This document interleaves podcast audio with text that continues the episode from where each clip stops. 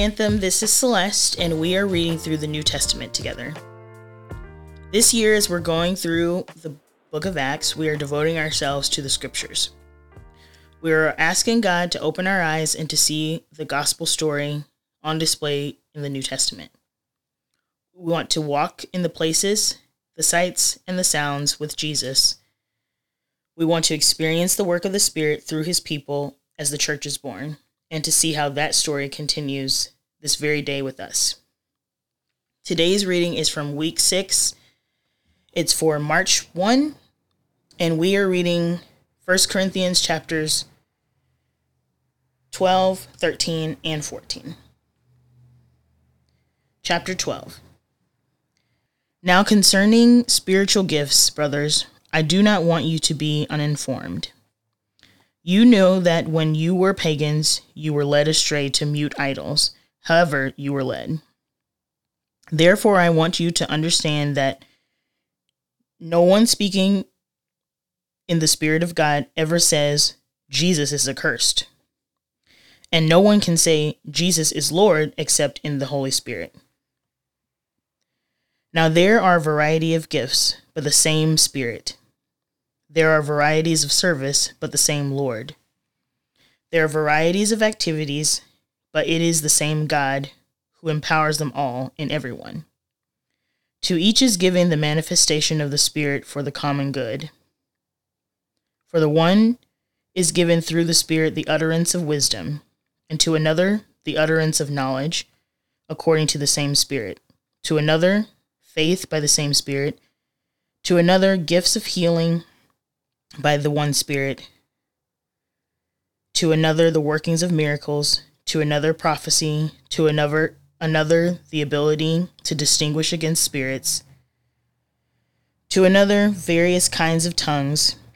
To another, the interpretation of tongues. All these are empowered by one and the same Spirit, who apportions to each individual as he wills. For just as the body is one and has many members, and all the members of the body, though many, are one body, it is with Christ. For in one Spirit we were all baptized into one body, Jews or Greeks, slaves or free, and all were made to drink of one Spirit. For the body does not consist of one member, but of many.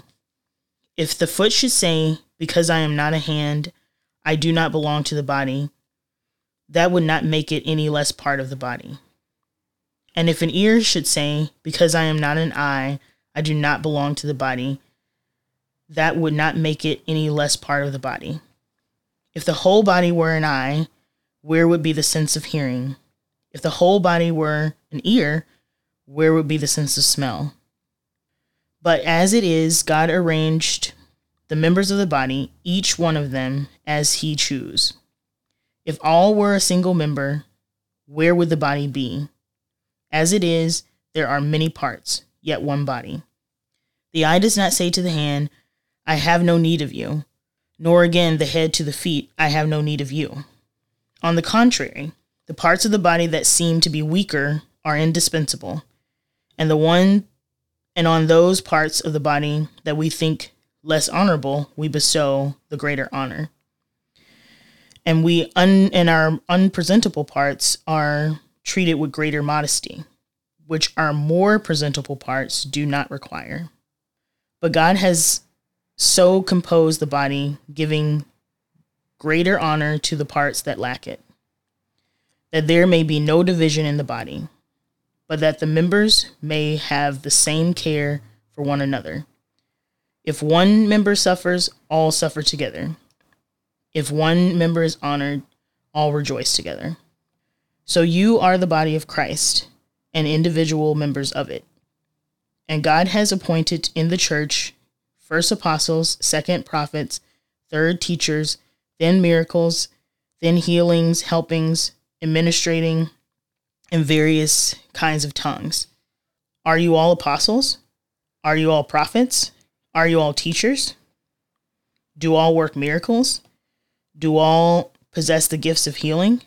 Do all speak with tongues? Do all interpret? But earnestly desire the greater gifts, and I will show you more in a more excellent way. Chapter thirteen. If I speak in tongues of men and of angels, and have not love, I am a noisy gong or a clanging cymbal. If I have a prophetic power, and understand all mysteries and all knowledge, and if I have all faith, so as to remove mountains, but have not love, I have nothing. If I give all I have to the poor, and if I deliver my body to be burned, but have not love, I gain nothing. Love is patient and kind. Love does not envy or boast. It is not arrogant or rude. It does not insist on its own way. It is not irritable or resentful. It is does not rejoice in wrongdoing, but rejoices with the truth. Love bears all things, believes all things, hopes all things, endures all things. Love never ends.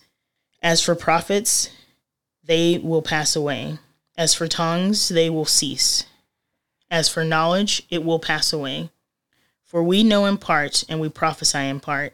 But when the perfect comes, the partial will pass away. When I was a child, I spoke as a child. I spoke like a child. I responded like a child. I reasoned like a child. When I became a man, I gave up childish ways. For now we see in a mirror dimly, but then face to face. Now I know in part, then I shall know fully, even as I have fully been known. So now faith, hope, and love abide, these three, but the greatest of these is love. Chapter fourteen.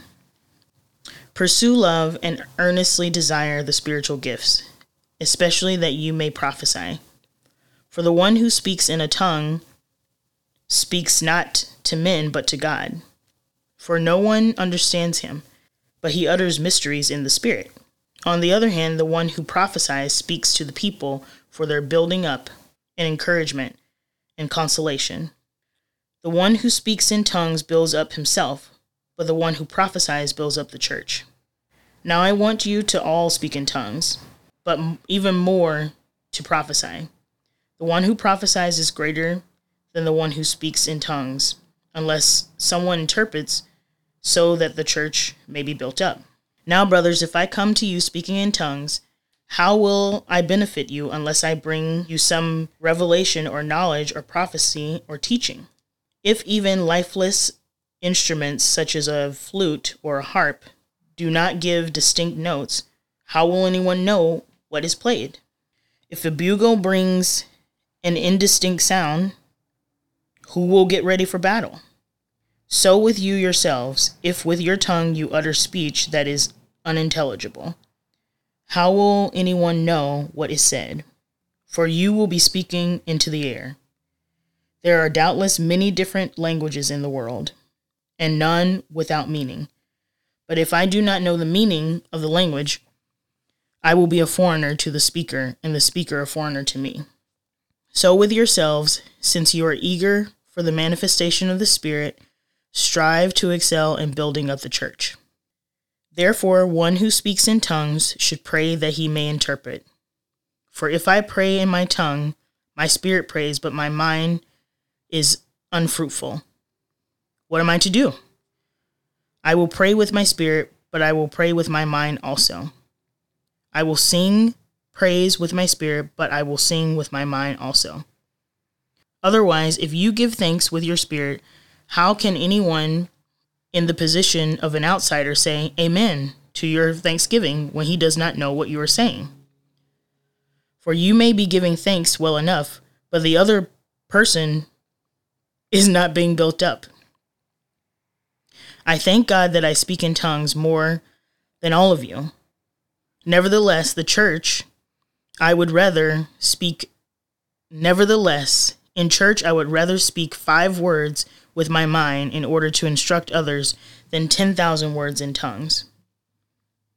Brothers, do not be children in your thinking. Be infants in evil, but in your thinking be mature. In the law it is written, by people, a strange tongue, and by the lips of foreigners, I will speak to this people, and even then they will not listen to me, says the Lord. Thus, tongues are a sign not for believers, but for the unbelievers, while prophecy is a sign not for unbelievers, but for believers.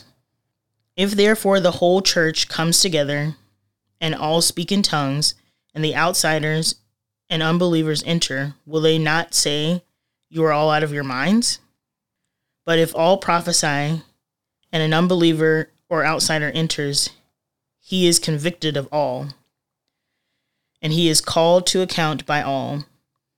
The secrets of his heart are disclosed, and so falling on his face, he will worship God and declare that God is really among you. What then, brothers, when you come together, one has a hymn, a lesson, a revelation, a tongue, or interpretation. Let all things be done for the building up. If any speak in tongues, let there be only two, at most three, and each in turn, and let someone interpret. But if there is no one to interpret, let each of them keep silent in the church and speak to himself and to God. Let two or more prophets speak, and let the others weigh what is said. If a revelation is made to another sitting there, let the first be silent.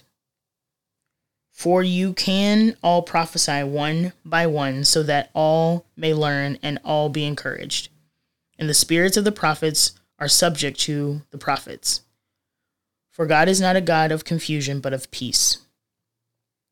As in all the churches of the saints, the women should keep silent in the churches, for they are not permitted to speak, but should be in submission in the law, as the law says.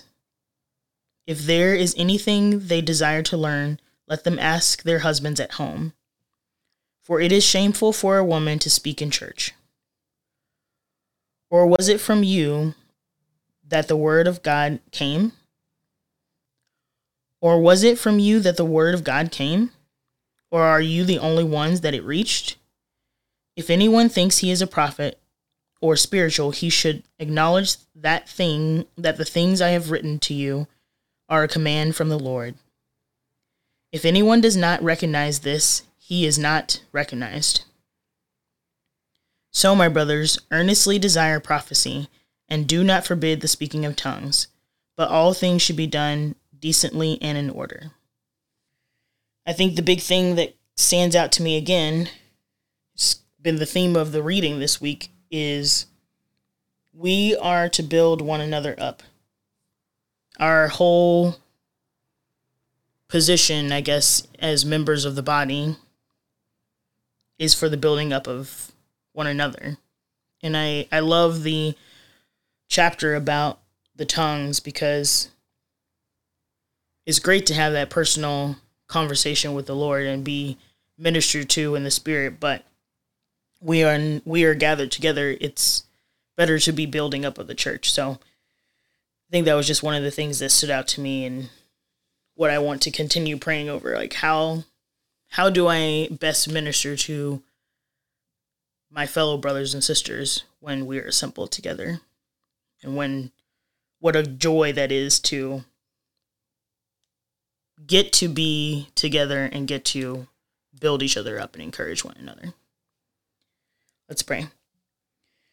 Dear Lord, thank you so much for today. Thank you for this week's reading, and I pray that you would continue to show yourself faithful to us, continue to reveal yourself through your word, give us understanding of the things that are difficult to understand, um, and continue to show us what it looks like in the things that we we are understanding, Lord. We love you so much. Thank you for everything. In your name I pray. Amen.